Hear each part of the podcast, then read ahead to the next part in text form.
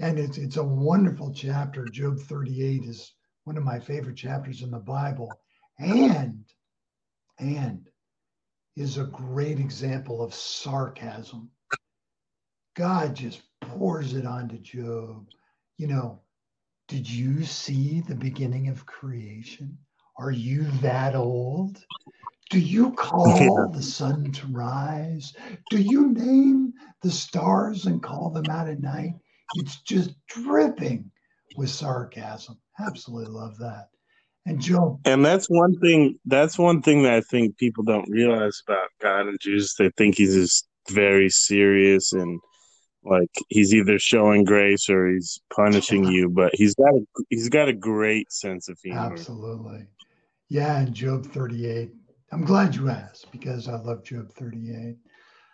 Mm-hmm. But even still, God does not address that stuff doesn't make sense. He just says he's God and you have to deal with it.